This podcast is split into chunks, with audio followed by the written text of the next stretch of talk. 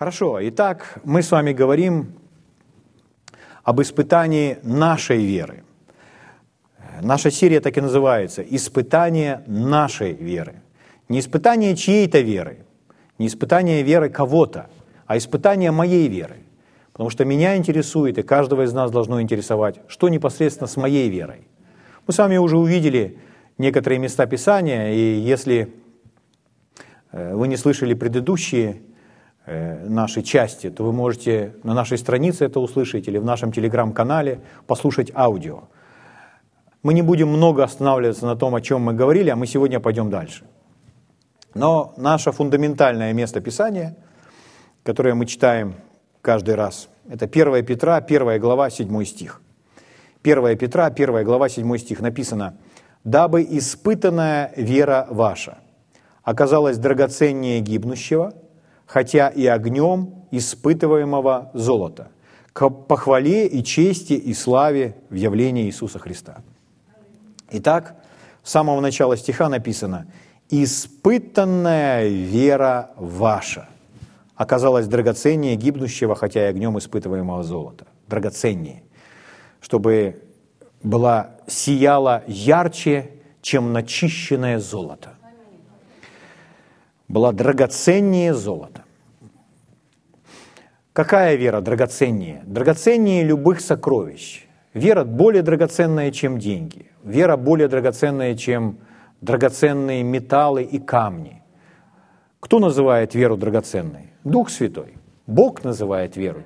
Записал Петр, но его вдохновил это записать Бог. Поэтому для Бога вера драгоценна. Слово Божье учит нас, что Бог ищет веру на земле, что Ему нужна вера.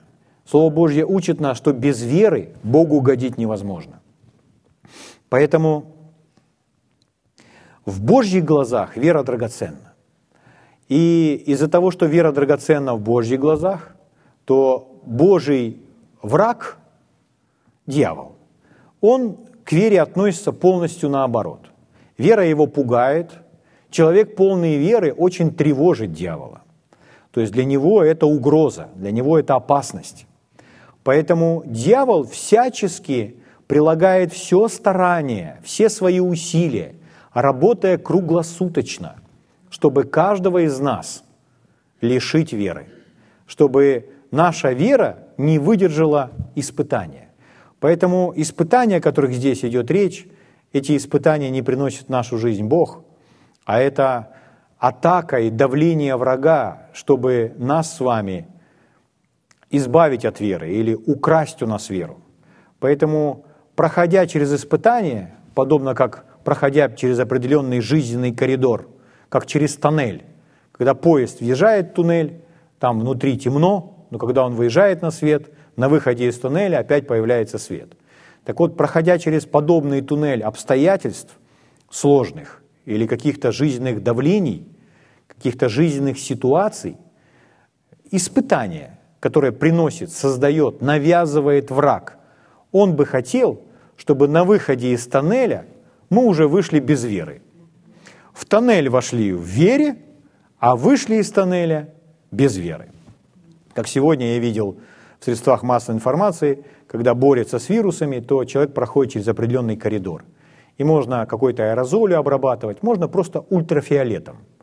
То есть вирус, сегодняшний вирус, он не переносит ультрафиолета. То есть с ультрафиолетом он жить не может. Сейчас ближайшая неделя будет тепло, поэтому все закончится. Вот, поэтому на солнышко. А на солнышке еще мы получаем витамин D. Хорошо. Это я немножко отвлекся.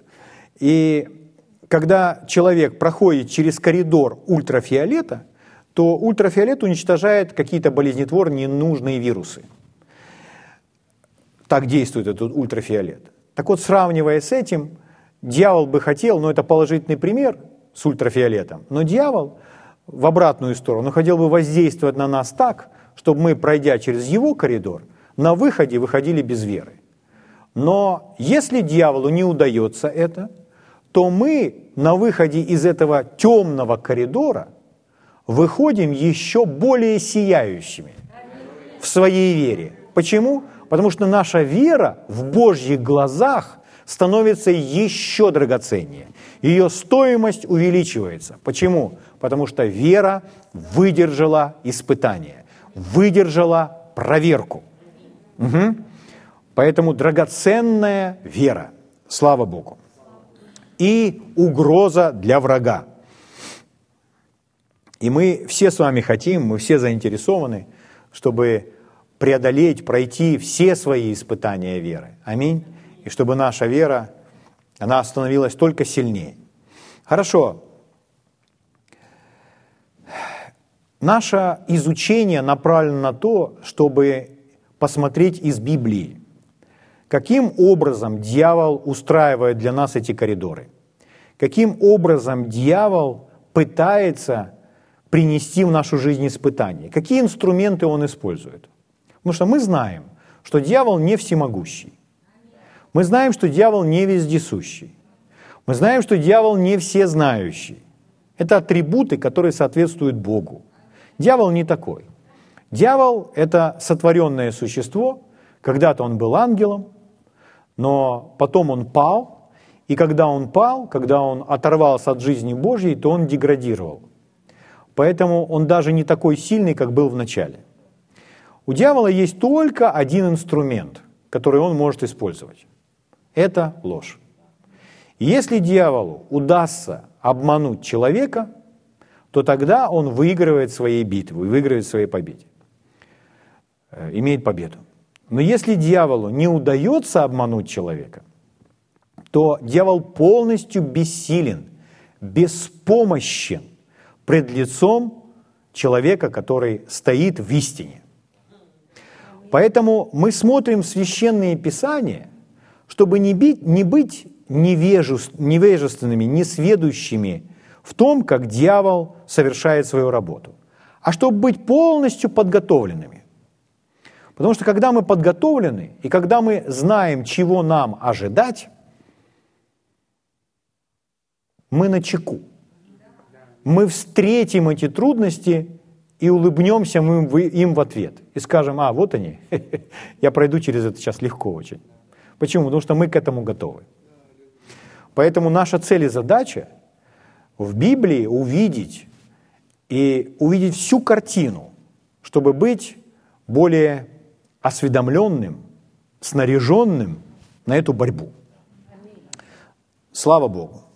И чтобы начать, то мы начали с вами, и мы смотрели в самое начало.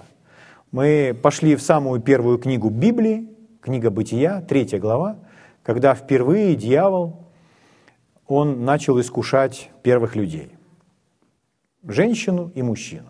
Ее звали Ева, а его звали Адам. Итак, Бытие, 3 глава, с 1 стиха, я напомню вкратце, и мы тут же в этой истории пойдем дальше. В 1 стихе написано: «Змей был хитрее всех зверей полевых». То есть дьявол, он воплотился, или он выражал себя через змея. И здесь написано, что он был хитрее всех зверей полевых. Это характеристика или черта дьявола. То есть он обманщик, но он не просто обманщик, который использует такую свою неуклюжую ложь. Нет, он профессионал во лжи. То есть когда он лжет, то он так вуалирует эту ложь, что это не похоже на ложь, это похоже на правду. Потому что если человек знает, что это ложь, то ложь моментально теряет свою силу. Ложь или обман имеет силу до тех пор, пока человек думает, что это правда. Но когда человек понимает, что это неправда, то ложь моментально теряет свою силу. Почему? Потому что обманщику сразу же не верят. Поэтому он хитрый, он лукавый, он изощряется в своей лжи, чтобы ее спрятать. Хорошо, как же он это делает? «Змей был хитрее всех зверей полевых, которых создал Господь Бог, и сказал змей жене: подлинно ли сказал Бог, не ешьте ни от какого дерева в раю?» Мы смотрели на это в прошлый раз. Итак, первое. Первое, что делает дьявол? Дьявол задает различные вопросы навязывает нам умственное размышление, заставляющее нас ставить под вопрос то, что нам сказал Бог. То есть, если мы начинаем размышлять о Слове Божьем, не размышляя над Словом Божьим в том смысле, что мы принимаем Божье Слово, размышляя над ним, чтобы оно проникло глубоко во внутреннюю нашу суть. А мы ставим под сомнение, мы задаем вопрос, а так ли это? А действительно ли это так? То есть, если у человека в голове возникают такие мысли, то это давление, эти мысли вдохновлены врагом. Люди думают, ну как дьявол говорит, как дьявол говорит. Дьявол не говорит слышимым голосом. Дьявол приносит определенную атмосферу, определенное давление, вдохновляя определенные мысли, показывая что-то во внешнем мире, пытаясь просигнализировать нам, чтобы мы обратили внимание на что-то и начали над чем-то размышлять, о чем-то думать. И человек думает, ну, может быть, это все-таки просто мои мысли. У нас в голове все равно возникают мысли, которые вдохновлены от того или от другого источника. Писание говорит, что наш разум, он может вдохновляться от духа, а может вдохновляться из внешнего мира, от плоти. Помышления плотские, сказано смерть, помышления духовные, жизнь и мир. То есть мы с вами в своем воображении, в своем уме можем смотреть в одну или в другую сторону и постоянно делаем выбор. Поэтому у нас есть этот внутренний мир размышления. И Писание говорит, что каковы мысли в человеке, таков он на самом деле и есть. То есть это реальный существующий мир. Человек может закрыть глаза, начать о чем-то думать, и когда он думает, он может оказаться в любой точке мира, он может вспоминать, где он отдыхал прошлым летом, и видеть те пейзажи, которые он видел. Или он может закрыть глаза и вспомнить какой-то фильм, и видеть пейзажи из фильма. Поэтому это реальный мир в голове, в воображении человека. И это не тот канал, на котором с нами общается Бог. Это канал размышлений, мы можем запитывать его или получать информацию из разных источников. Но на этот канал или это поле, эту сферу нам необходимо с вами направить, развернуть в сторону духа, в сторону духовных вещей, в сторону истины. Тогда это поле или эта сфера будет наполнена правильными вещами.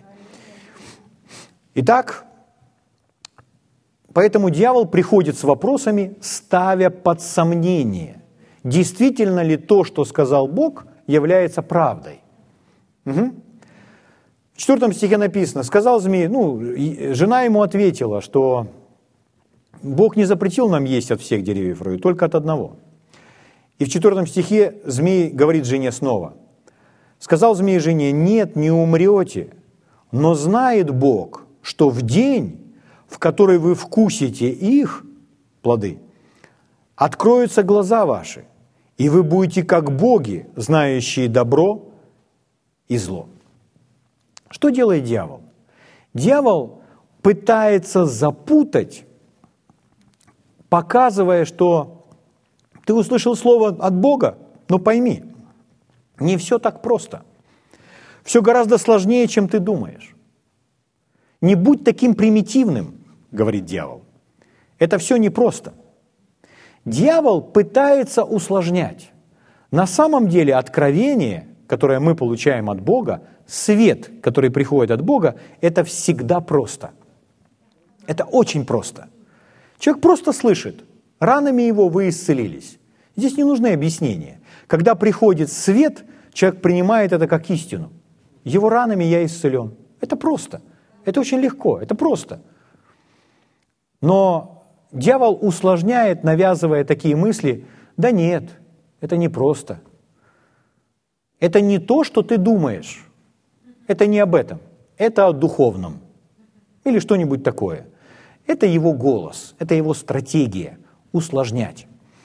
В прошлый раз мы читали 2 Коринфянам 1 глава, в 3 стихе. Павел пишет Коринфянам и говорит, «Боюсь, чтобы как змей хитростью своею прельстил Еву, это как раз таким же образом, так и ваши умы не повредились, чтобы ум не повредился, уклонившись от простоты во Христе».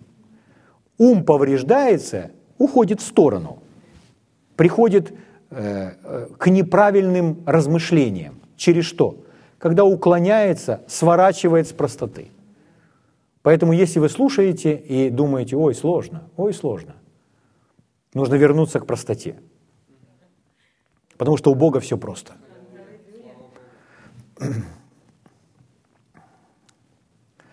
Хорошо. Еще раз, когда мы получаем откровение, это просто. Это ясно. Это отчетливо. Угу. И в этот момент это делает нас счастливыми, радостными. Когда свет приходит, это делает нас радостными. Это внутреннее свидетельство, это сигнал. А если кто-то у нас крадет это и говорит нам, это не так просто, скажите, остается при этом радость в сердце? Если мы идем на поводу, усложняя, то мы теряем сразу же свою радость. Это внутренний сигнал, что не нужно идти по этой дороге. Поэтому, когда мы получаем свет от Бога, я верю, что вы слышите, о чем сейчас мы говорим. Когда вы получаете свет от Бога, через чтение Библии, через слышание послания, через чтение какой-либо духовной книги, может быть, через беседу, может быть, через личное наставление, когда вы получаете свет от Бога, храните его, удержите его, не позвольте никому украсть этот свет, потому что дьявол попытается обокрасть вас сразу же в тот же самый момент. Итак, еще раз, 5 стих. «Знает Бог, что в день, в который вы вкусите эти плоды, откроются глаза ваши, и вы будете как боги, знающие добро и зло». Следующее, очень важное замечание, о чем мы говорили в прошлый раз, и я еще раз хочу это подчеркнуть. Дьявол в своих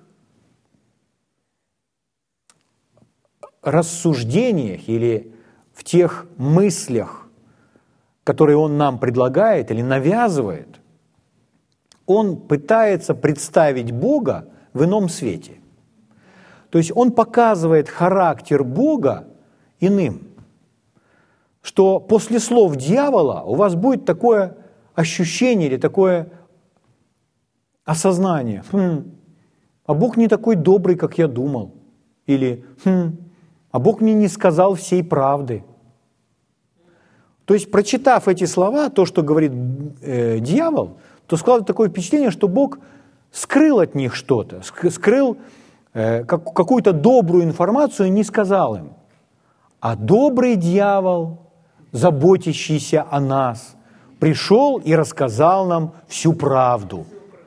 А Бог, который не такой добрый, как мы думали, скрыл от нас эту жизненно важную информацию. Вот в таком свете все представил дьявол. И в результате своими речами он делает Бога лживым. То у человека может закрасться мысль, что Бог обманывает, Бог не сказал всего. Но на самом деле все наоборот. Это лжец всех лжецов, старается представить нам Бога обманщиком. Угу. Люди ухватываются за Слово Божье, которое говорит, что ранами Его мы исцелились, или что Господь наш освободитель, наша сила, наша крепость. А потом через какие-то обстоятельства люди начинают сомневаться в этом Божьем Слове, веря чему-то другому. И они даже не задумываются, что если они верят чему-то другому, они автоматически делают Бога лживым, потому что Бог уже дал им свое слово, за которое необходимо держаться. Поэтому дьявол всячески старается исказить Божий характер. Он это делает всегда. Он это делает с людьми. Как нарушить взаимоотношения? Как разрушить взаимоотношения?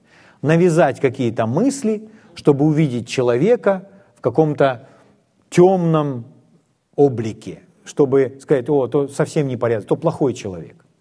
Угу. Но мы призваны ходить в любви по отношению ко всем. Аминь. Аминь. Но дьявол это делает постоянно. Пытается очернить кого-то. Это его голос. И если вы начинаете переживать такое состояние, такую атмосферу, что я никому не нужен, я даже и Богу не нужен. Это как раз давление врага, потому что Бог совсем не такой. Бог сделал для нас так много. А читая то, что здесь Он предлагает Еве, то Он представляет Бога в очень нехорошем свете, заставляя ее сомневаться в том, что сказал Бог. Угу. Конечно, все это Он делает, заставляя человека размышлять. Все это на уровне рассуждений, на уровне логики, на ментальном уровне. И если человек будет продолжать размышлять над мыслями, которые забрасывает дьявол, то человеку не удастся одержать победу. Поэтому над этим не нужно размышлять. А что нужно сделать? А нужно просто сказать: я не знаю ответы на многие вопросы, которые сейчас приходят мне в голову, но я знаю одно. Бог добр, и я Ему доверяю. Вот это правильная позиция. 6 стих. «Увидела жена, что дерево хорошо для пищи, и что оно приятно для глаз, и вожделенно, потому что дает знание». Что предлагает дьявол? Дьявол искушал женщину или обманывал женщину, говоря, что это дерево дает знание, это дерево дает независимость. И что с ней? Она пожелала этого. Она видит, что это дерево желанное. У нее появляется стремление, похоть к этому. То есть этот стих описывает в точности, как Ева поддалась обману, как она переживает свой обман. «Увидела жена, что дерево хорошо для пищи, и что оно приятно для глаз, вожделенно, потому что дает знание, и взяла плодов его и ела, и дала также мужу своему, и он ел». И он тоже попался. И он тоже попался на этот обман. Но здесь нам Дух Святой проливает свет, очень важный свет, как дьявол, каким образом, какой инструмент использует дьявол, чтобы вот таким вот образом обмануть, обольстить, привлечь внимание, сыграть на похоти. Как он это делает? Самое первое слово, самый первый глагол. «Увидела жена». Она увидела. Дьявол использует наши физические или естественные органы чувств. Использует естественные физические органы чувств, чтобы доказывать нам, что Слово Божье не работает. То есть посредством естественных, в кавычках, доказательств, он старается опровергнуть честность, истинность Божьего Слова, навязывая противоречащие обстоятельства, симптомы, все, что существует в видимом мире. Итак, увидела. И в результате они были обмануты в честности Божьего Слова. Они уже сомневаются в том, что Бог действительно сказал то, что Он сказал. Они засомневались в Его честности. Итак, еще раз. Дьявол обманывает человека, он действует в сфере чувств или через чувства. То есть, что вы видите, что вы чувствуете? Та сфера, где вы можете воспринимать своими чувствами.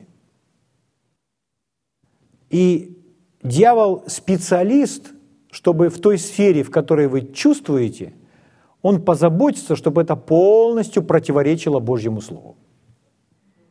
То есть, если это связано с симптомами, он позаботится, чтобы ваше тело вам постоянно сообщало, что Слово Божье говорит неправду. И вот вопрос, что я буду слушать, свое тело, свои чувства, или я буду слушать то, что мне сказал Бог через Слово? Угу. Хорошо.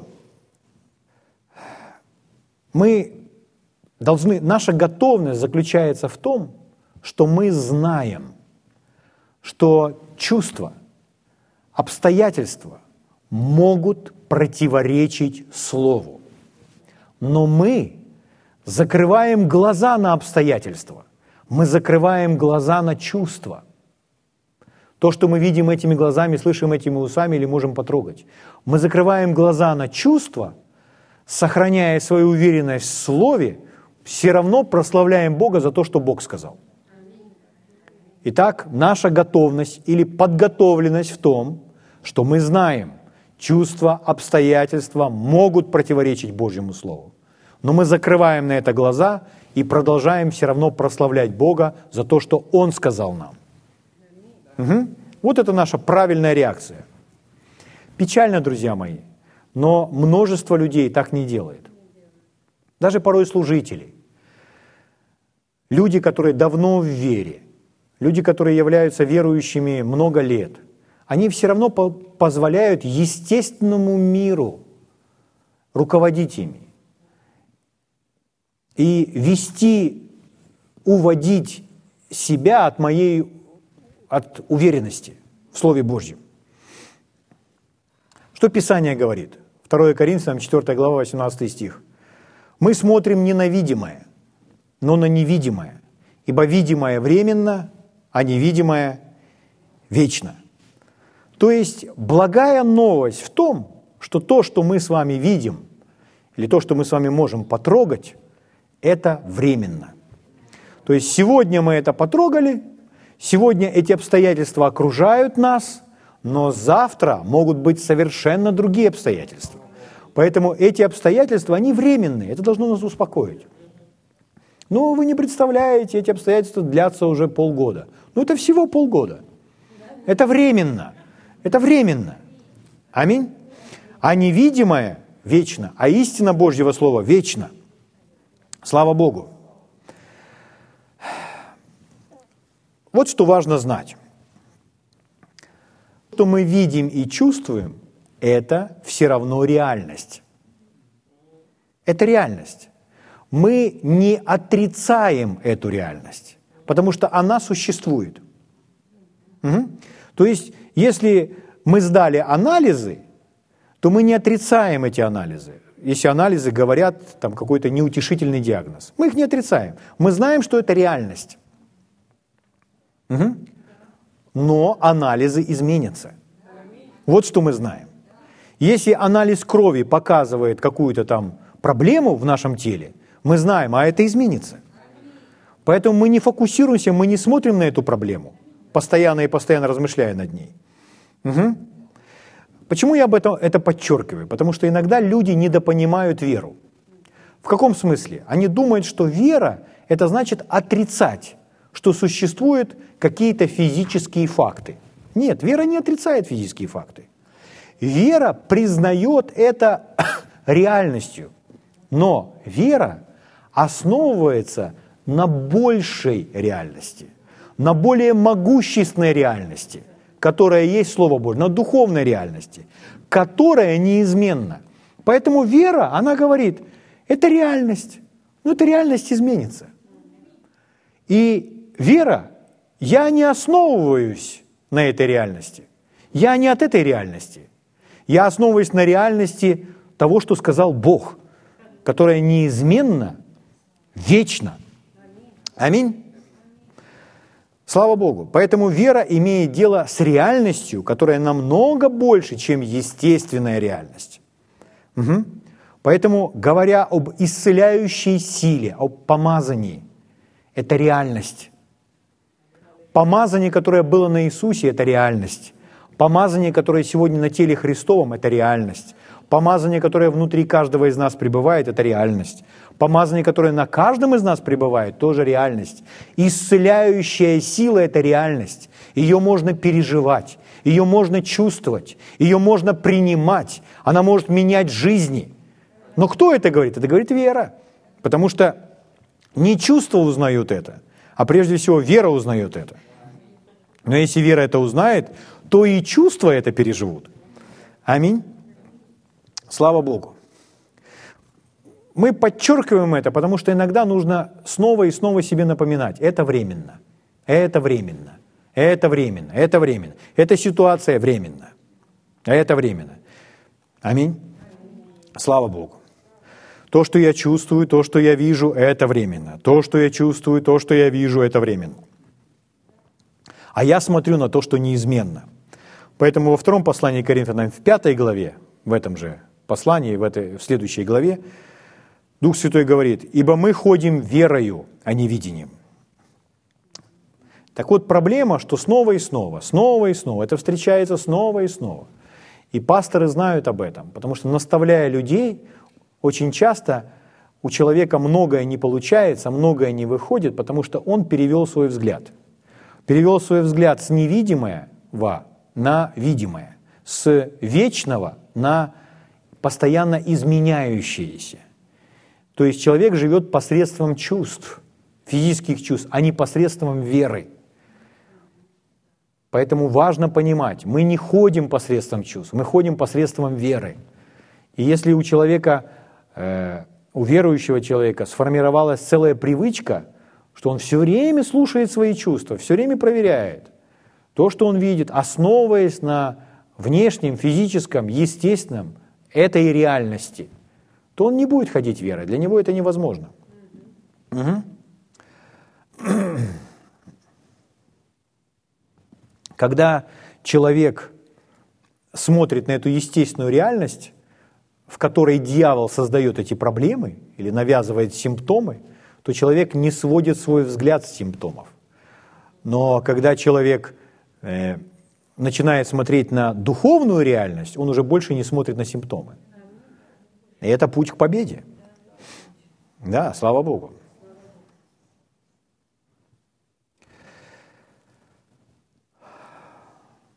Итак, дьявол говорит женщине, говорит, обольщая первых людей, он говорит: да, я знаю, что Бог сказал это. Да, Бог сказал именно так. Но послушай, что Бог сказал это потому что... И он начинает искажать, извращать Божье Слово, тем самым делая Бога лжецом. Угу. Итак, вот если разобраться, смотрите, дьявол, который ничего для нас не сделал. Ничего для нас не сделал. Который является врагом нашим. Он приходит и выдает себя за того, говоря о том, кто сделал для нас все, кто дал нам жизнь и дыхание и все, кто сотворил нас, кто нас создал, кто сделал нас такими, какими мы есть, такими глазами, ушами, руками, кто дал нам эти все дары и таланты, кто открыл нам свое слово. И дьявол, который не сделал для нас ничего, он приходит и говорит о нем, что тот, который сделал для нас все, не такой добр, как ты думаешь, да еще и обманывает тебя. И кто это нам говорит? Лжец. Тот, кто является лжецом.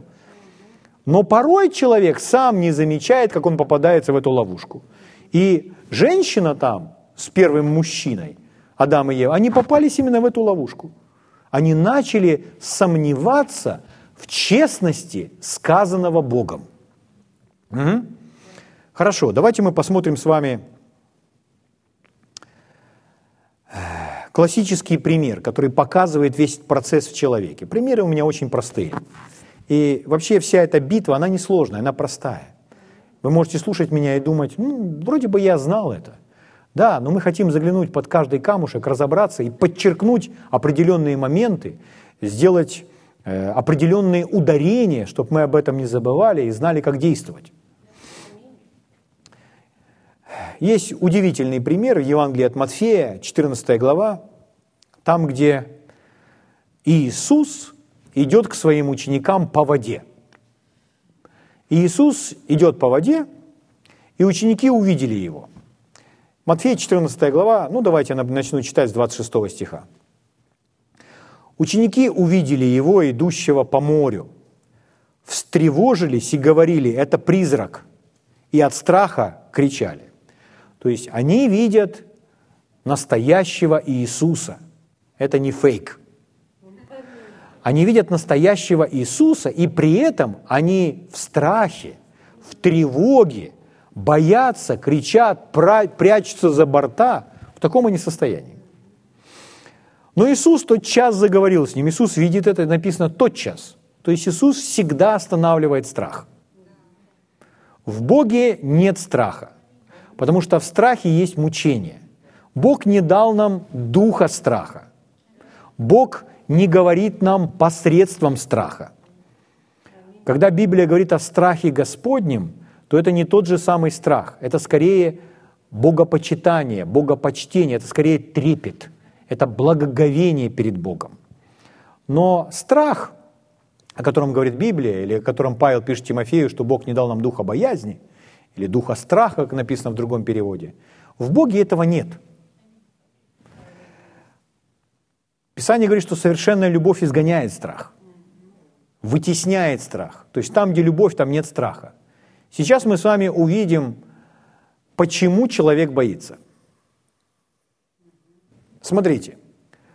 «Но тотчас, заговорив с ними, сказал, ободритесь, это я, не бойтесь». Как часто в Библии Господь Иисус или пророк, или Дух Святой, или сам Бог говорит, не бойся, не страшись. Если начать считать, то он сотни раз говорит в Библии, не бойся, не страшись, не ужасайся. Это звучит как заповедь. И это не просто пожелание, а это Божье предостережение не делать этого, потому что страх, он является губителем. Когда человек начинает бояться, то он подвергает себя губителю или открывает двери для губителя. Поэтому Господь всегда предостерегает, не бойся, не страшись, не ужасайся. И вот здесь, не бойтесь, это я. И вот Петр сказал ему в ответ, Господи, если это ты, повели мне прийти к тебе по воде. Он же сказал, иди. Давайте здесь немного представим эту картину. То есть вокруг море бушует, то есть шторм, море неспокойно, и посреди всего этого моря, прямо из тьмы, показывается Иисус, который идет по этому морю. Первая их реакция, они просто испугались. Во-первых, вокруг шторм, им уже страшно, что они погибнут. Потом здесь еще и призрак какой-то идет, привидение ходит по морю. Вот. Но вот Петр, когда Иисус говорит, не бойтесь, это я, но вот Петр один, смелый человек, он поднимает голову там из-за этого борта, смотрит на Иисуса и говорит, это ты, Господи? Повели мне идти к тебе по воде. Первое, что мы должны с вами узнать и увидеть, Петр это уже знает. Из-за того, что Иисус идет по воде, и Петр его видит, то у Петра не появляется вера, что он может пойти по воде из-за того, что он видит идущего Иисуса. Вера не от того, что мы видим своими естественными глазами. Мы не говорим сейчас с вами о духовном видении. Мы говорим просто о видении естественными глазами. Поэтому вера не появляется в человеке от того, что человек увидел что-то естественными глазами. Угу. Вера появляется в человеке от слышания Божьего Слова. То есть мы можем увидеть, как Дух Святой действует или делает что-то, и на наших глазах исчезает, например, раковая опухоль. Или человек, чьи суставы искажены полиартритом, вдруг на наших глазах эти суставы полностью восстанавливаются и выравниваются до нормальной формы. Мы можем увидеть это своими естественными глазами. Но при этом у нас не появляется вера. Мы с вами можем быть очень воодушевлены, впечатлены. Но когда мы видим, что на наших глазах у кого-то выравниваются кости или падает на пол раковая опухоль, у нас нету сразу уверенности, если Господь это сделал для него, Он сделает это для меня. От этого уверенность-то не появляется. Эта уверенность появляется от слышания Божьего Слова, от знания Божьего Слова. Поэтому человек может посмотреть и сказать, Господь его исцелил. Чем-то он угодил Богу такое, а вот меня Господь не исцеляет. У человека могут возникать разные мысли. Это может быть с большим воодушевлением для человека, что такое возможно. Однажды один человек рассказывал, будучи ребенком, он был на служении Уильяма Брэнхэма, был такой евангелист, и его служение сопровождалось очень такими яркими чудесами исцеления.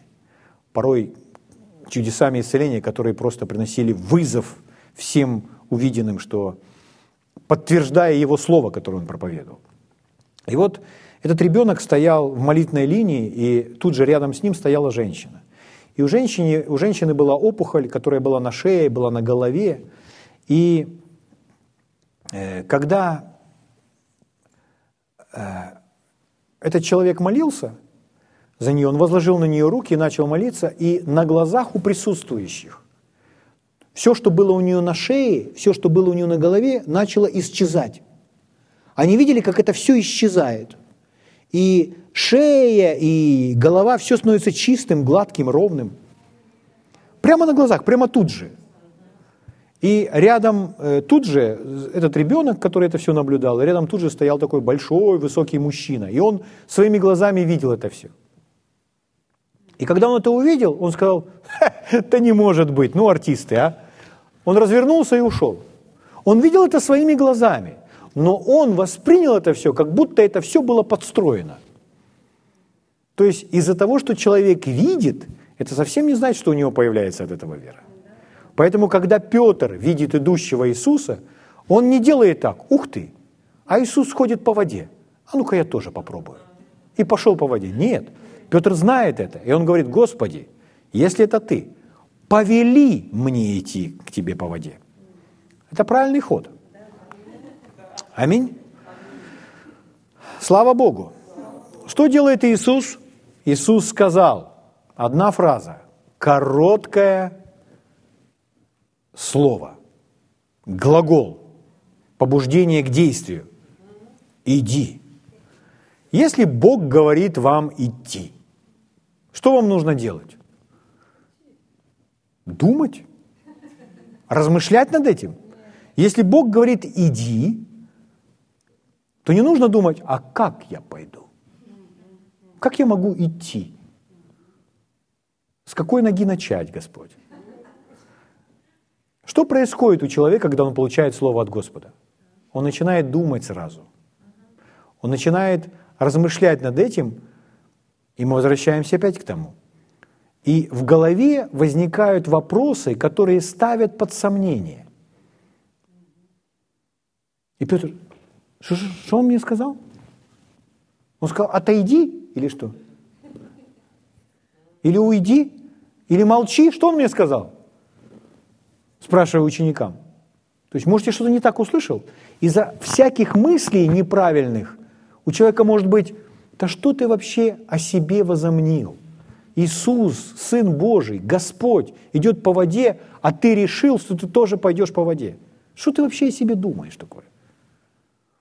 То есть, порой все эти мысли, которые нагнетаются, направлены на то, чтобы обокрасть человека в его действии. Да? Угу.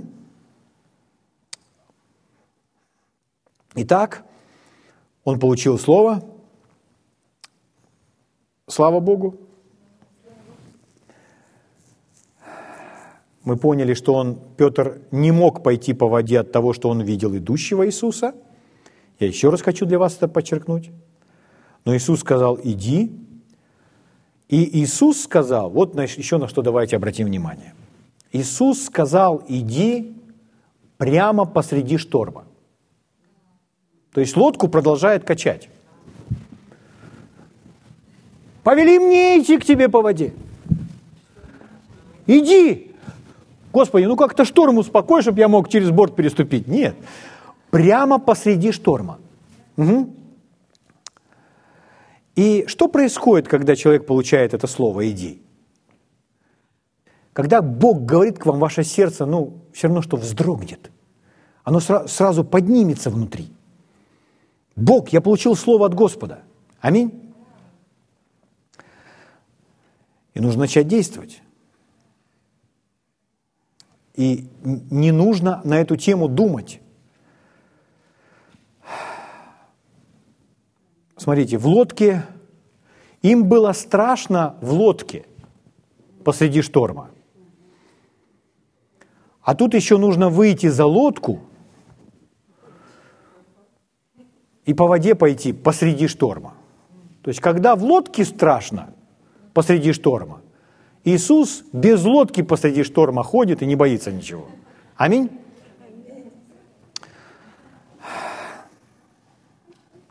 Поэтому он говорит, иди. Религиозный ум бы так обрисовал сегодня эту ситуацию. Господи, повели мне идти к тебе. Ты что себе подумал? Сиди в лодке и не высовывайся. Но это только религиозное представление об этом.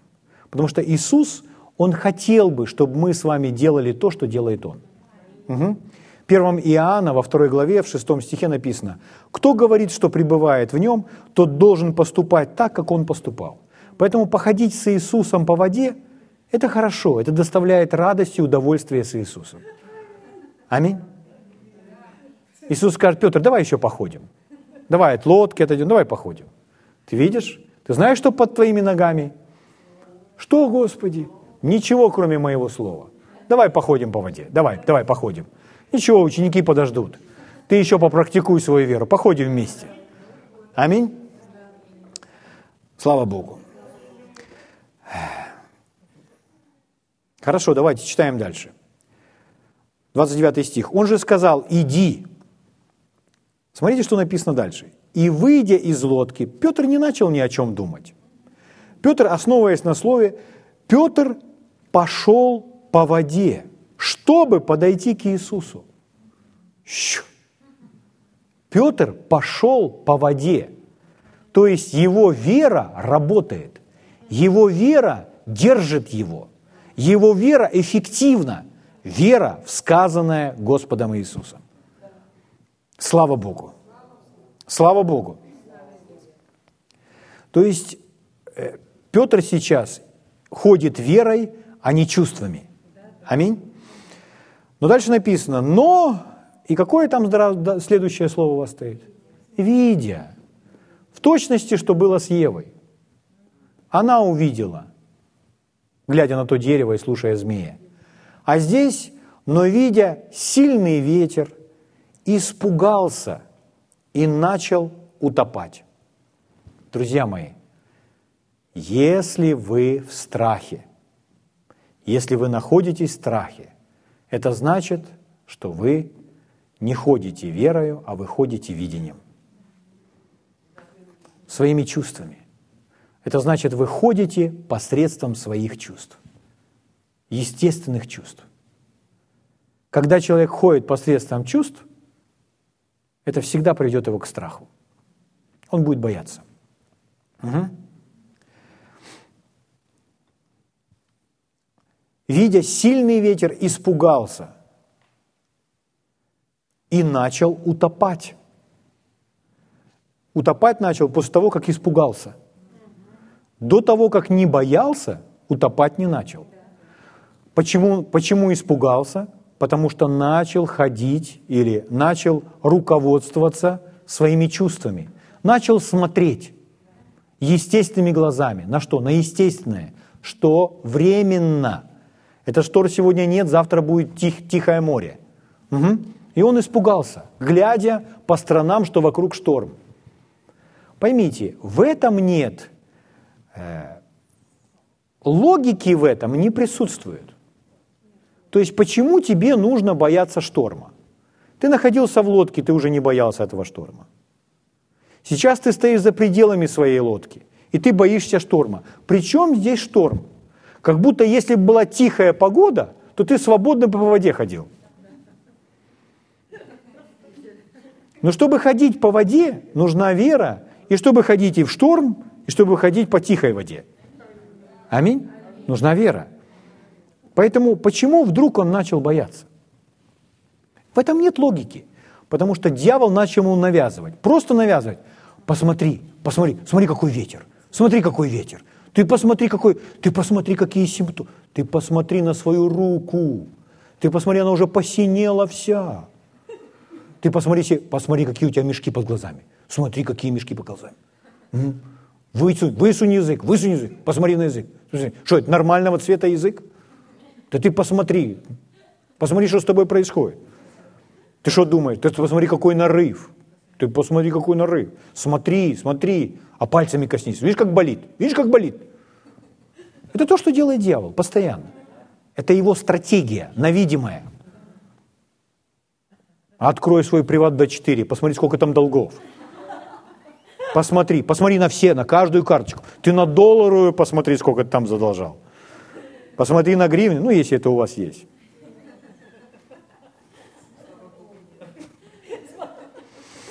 Но это стратегия сатаны. Посмотри туда, включай новости, посмотри, листай в своей ленте, смотри, что люди рассказывают, очевидцы, и вы найдете как раз того очевидца, какого надо. Можно одних очевидцев послушать, они одну историю рассказывают, других очевидцев, они другую историю рассказывают. Некоторые очевидцы рассказывают историю просто, чтобы привлечь больше внимания к своему каналу. Они не знают, что их использует дьявол.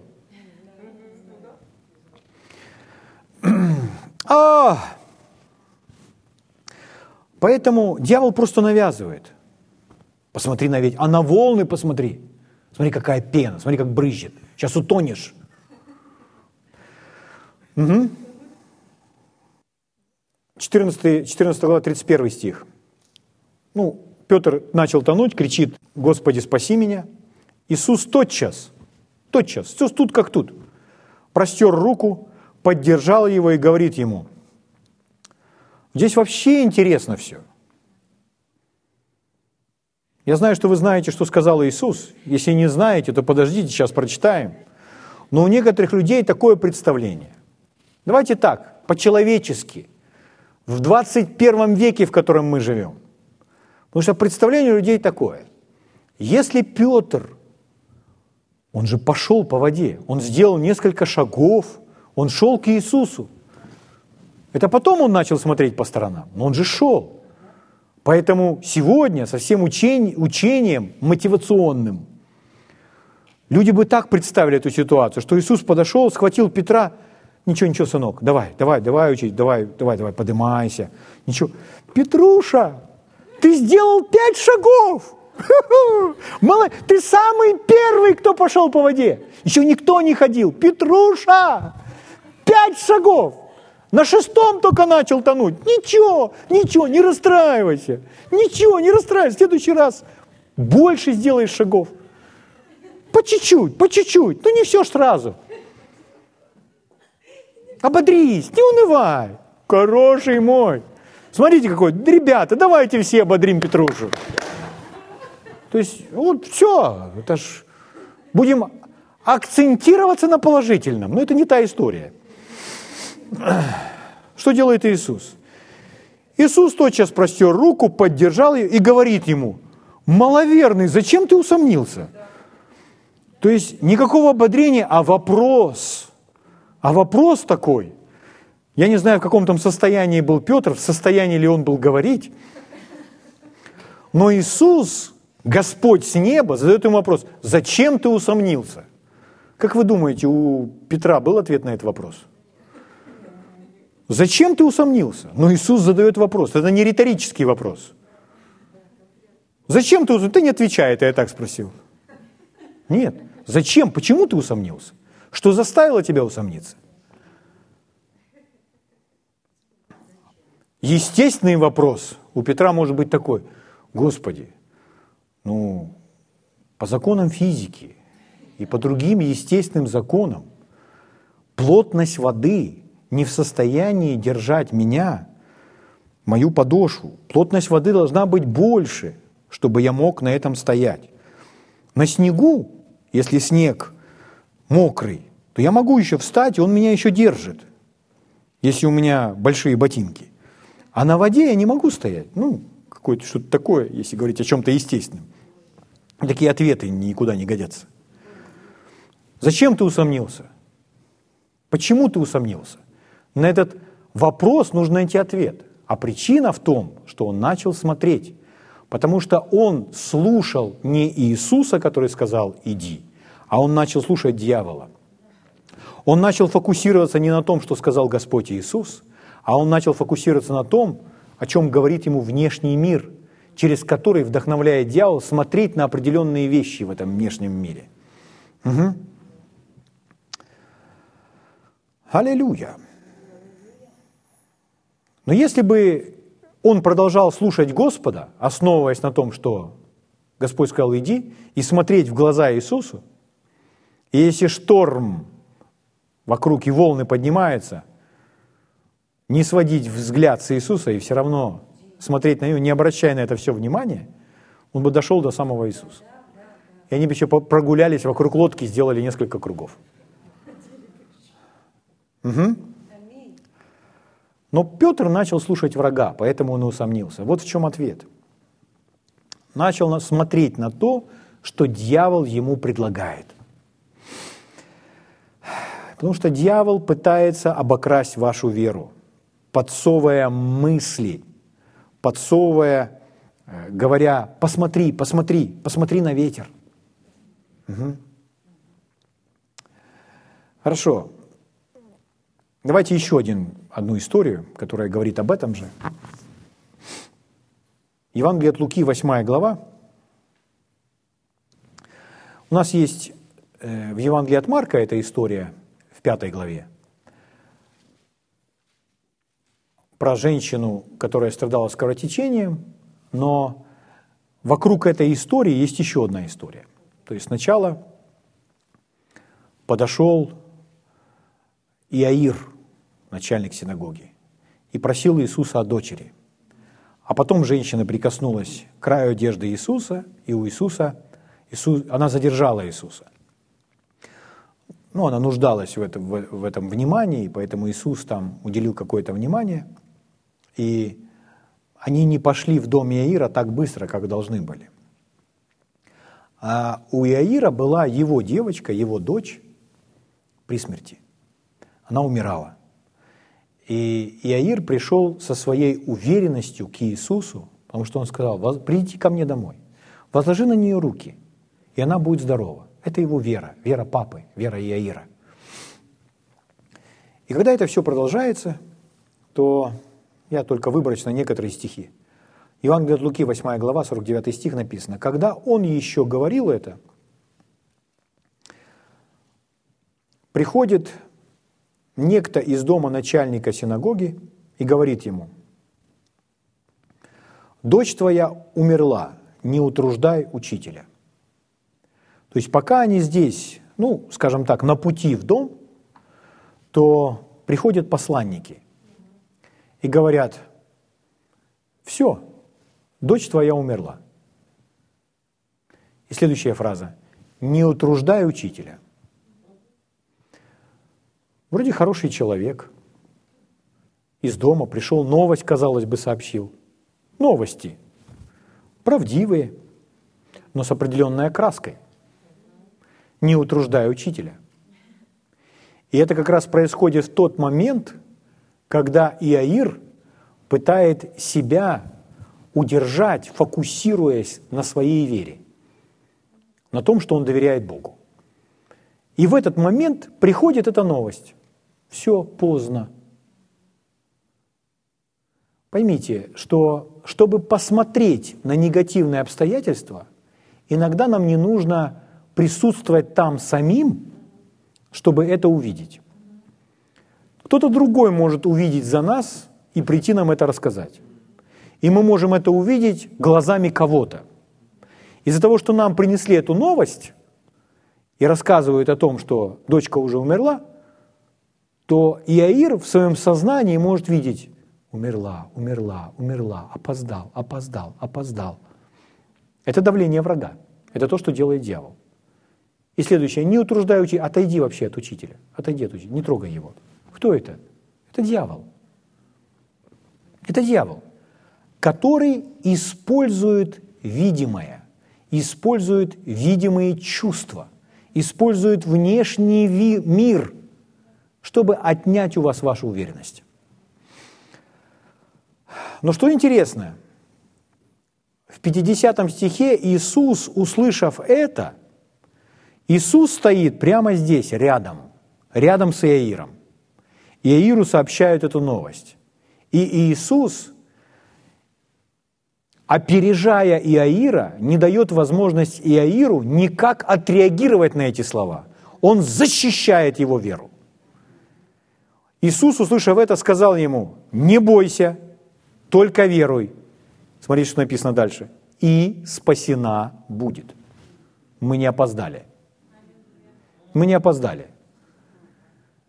Друзья мои, это снова и снова. Это видно в Писании. Вот видимый мир, и он давит на нас. А здесь Божья поддержка, которая говорит нам: не бойся, только веруй. Не бойся, только веруй. Не бойся, это раз, опять снова он говорит нам: не бойся. Что было с Петром, когда он испугался? Он начал тонуть. Что здесь говорит Иисус? Не бойся, не начинай бояться. Что тебе нужно? Только веруй. Не ходи посредством чувств, ходи посредством веры. Мы ходим верою, а не посредством естественных чувств. Поэтому не бойся. Если будешь ходить посредством естественных чувств, будешь бояться. Вы боитесь, потому что ходите не верой, а видением. Но если вы сохраните себя в вере, вы не будете бояться. Угу. Поэтому вопрос в том, на чем концентрируется, на чем фокусируется человек. И спасена будет. Не ходи чувствами. Когда человек смотрит в эту сторону, в сторону обстоятельств, в сторону худых новостей, что происходит с сердцем? Сердце сразу вниз. Бум. Да, только внутри такое бум, и сразу вниз, в пятки ушло все. Но что происходит, когда мы смотрим на Слово Божье, и мы слышим Божье Слово? Что внутри? Внутри подъем. Внутри подъем, внутри энергия, внутри надежда, внутри вера. Слава Богу. Поэтому прежде чем Иаир успел отреагировать, Иисус говорит эти слова. Иными словами, Иисус говорит следующее. Не прекращай верить, не бойся, только верь, не останавливайся в своей вере, потому что мне нужна твоя вера. Без твоей веры я не смогу этого сделать. Угу. И что дальше? И они идут. Иисус берет его за руку или за плечо, пошли. И что Иаир? Иаир, молча, ухватившись за слова Иисуса, как послушная овечка за своим пастырем, пошел. Аминь. Слава Богу. Они приходят туда, там, вы знаете, там плакальщицы. Плачущие, плакальщицы. Профессиональные плакальщицы, кому просили деньги, платили деньги для того, чтобы они украсили эти события жизни. Чтобы прибавить драматизм. Поэтому это профессиональные плакальщицы. Они ничего личного, они не впускают это в сердце, они просто умеют издавать звуки. Угу. Что делает Иисус? Иисус их отправляет всех, всех выводит. То есть Иисус полностью очищает то место. Зачем? Чтобы защитить веру Иаира. Чтобы он этого не видел, чтобы он этого не слышал, чтобы это не было перед его глазами, чтобы был Иисус, полной уверенности. Поэтому в доме остается только Иисус со своими учениками несколькими и родители этой девочки. Аминь. Вы знаете продолжение истории. Иисус сделал в точности, как просил его Иаир, он возложил руку. Девочка воскресла. У меня вопрос. Почему воскресла эта девочка? Девочка воскресла, потому что ее папа имел веру. Ее папа сохранил веру. Ее папа не оставил свою уверенность. Ее папа не начал ходить посредством физических чувств. Ее папа остался в вере. Иисус помог ему сохранить веру. И папа сохранил. И из-за этого эта история попала в Библию. И Иаир, и эта девочка, и Иисус, как он действовал в этой истории, только из-за того, что папа имел веру и сохранил свою веру. что его вера претерпела изменения, испытания, и он выдержал. Аминь. Слава Богу. Это радостная новость. Поэтому я думаю, что на каждом шагу дьявол давил на него и говорил: сдавайся, сдавайся, сдавайся. А дух внутри говорит: нет, нет, нет, нет. Угу. Когда мы читаем Ветхий Завет, то когда евреи были в пустыне вместе с Моисеем, они роптали на Моисея. Они роптали, они жаловались на жизнь. Из-за чего? Только из-за того, что они смотрели на внешнее. Они забывали о том, что им сказал Бог, и они смотрели на обстоятельства. И они начинали жаловаться Моисею, обвинять Моисея, жаловаться на Бога. Они роптали. Что это такое? Это давление врага, которого они не выдержали, поэтому в результате они все погибли, вы знаете об этом. Но ропот или жалобы на жизнь открывают двери для врага. Это тоже, когда человек начинает ходить видимым, посредством чувств. Угу. Ропот или жалость на жизнь открывает двери для губителя. В послании филиппийцам, 2 главе, 14 стихе написано: «Все делайте без ропота и сомнения». Все. Все делайте без ропота и сомнения. Что это значит? Это значит, ропот или жаловаться на жизнь не может быть оправдан ни в каком случае. Потому что написано: во всем, что мы делаем, не должно быть ни ропота, ни сомнения. Аминь? Нет никакого оправдания ропоту или жалобам на жизнь. Аминь? У евреев была следующая история. Когда у них приходили... У них много трудностей было в пустыне. Вот представьте сейчас, представьте, что в этом зале прямо сейчас вот из того угла выползет одна змея, а из другого угла выползет другая змея. Не ужик с желтыми ушками, а вы видите, ну, змея, кобра такая. И вот она ползет прямо стремительно в вашем направлении. Что сделают люди здесь прямо? Что, как отреагирует человек естественно? Я думаю, что мы позапрыгиваем на стулья, да? Начнем кричать: «А-а-а, змея!» Если бы нас здесь было много, то, возможно, даже дополнительные двери бы появились в этом здании. Мы бы их сделали в тот же самый момент. То есть люди бы в страхе не начали вот так себя вести. Там одна змея, а там другая. Представляешь, еще там третья. У евреев была другая ситуация. У них были тысячи змей. Под их ногами были тысячи змей. Змеи кругом, и змеи всюду. И змеи жалят. И они умирают. И Господь нашел выход. И знаете, какой выход? Выход был следующий. Стоишь и не обращай внимания на змей. Представляете? А смотри на медного змея, которого тебе сделает Моисей. Когда увидишь змеи, змеи будут тебя кусать, не обращай на них внимания. А смотри на змея, медного змея, и не своди с него взгляд, и останешься жив. Божий метод. Что это значит? Это значит, а ты не смотри на симптомы, не своди свой взгляд с целителя,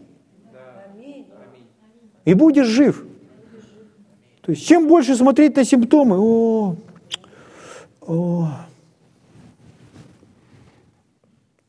это переводить свой взгляд. Еще раз, это не значит, что мы отрицаем симптомы, мы игнорируем их. Игнорировать не значит отрицать. Например, как бывает в случае с людьми, когда один человек, я приведу негативный пример, пускай негативного брака. То есть никто из вас так себя не ведет, я это точно знаю. Но мы расскажем какую-то историю вымышленную. Когда муж с женой сидят, к примеру, за завтраком или за обедом, за завтраком пускай, не утром проснулись, а вчера они поругались. И они не разговаривали всю ночь. Ну, пускай жена не разговаривает, давайте жену мы принесем жертву.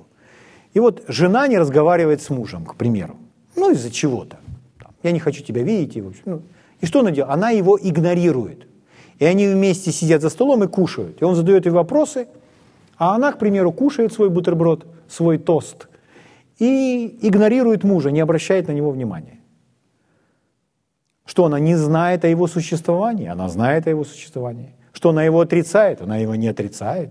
Но что она делает? Она игнорирует. Он здесь есть, он рядом, но она его игнорирует. Поэтому игнорировать не значит, что этого нет, и мы ведем себя так, как будто этого нет. И это не значит это отрицать, это просто не уделять этому своего внимания. Поэтому симптомам не нужно уделять внимания. Угу. Их нужно игнорировать, не отрицать. Они есть, но мы не уделяем им внимания. Я помню, когда одна из болезней атаковала меня, которую я победил в течение суток, от которой обычно лечится несколько недель, у меня был опоясывающий лишай на боку, то первое, что я сделал, я одел футболочку. Я одел футболочку, чтобы не видеть того, что у меня на боку. И я целый день ходил в футболочке. Потом я лег спать в этой футболочке. Утром я проснулся полностью исцеленный. То есть он умер, этот опоясывающий лишай, и меня уже больше не беспокоил.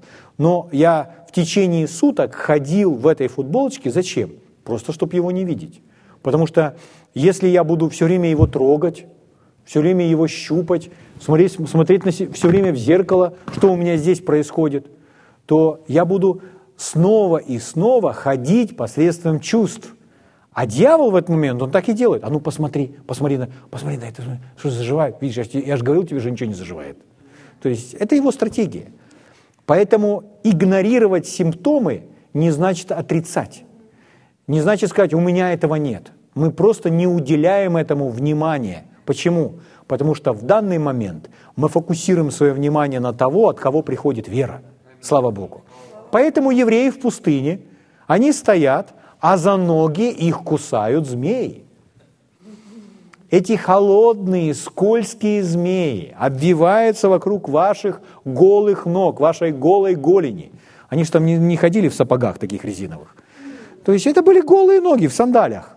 И вот эти змеи обвиваются вокруг вас. И можно сказать, нет, Господь сказал, а ты игнорируй их, не смотри на них, не отбрасывай их своими ногами, а просто смотри на медного змея. И когда ты будешь смотреть на медного змея, то останешься жив, и эти змеи тебе не повредят. То же самое с Петром. Пойдешь по воде, не смотри под ноги, не смотри на шторм. Смотри на кого? Смотри на Иисуса. То же самое с Иаиром. Идешь с Иисусом домой, не думай, умерла. И вижу мертвую девочку, о которой мне рассказал мой друг. Сам не ведая того, что он не помог мне в вере, а наоборот, был используем врагом, но фокусируясь на словах Иисуса. Поэтому, друзья мои, ответ очень прост. Какова стратегия сатаны, чтобы обокрасть нас в вере? Он будет нам показывать и призывать нас посмотреть на нечто видимое, используя физические органы чувств. Посмотри сюда, посмотри на это, посмотри на симптомы. Это фокус, это внимание, чему мы отдаем свое внимание.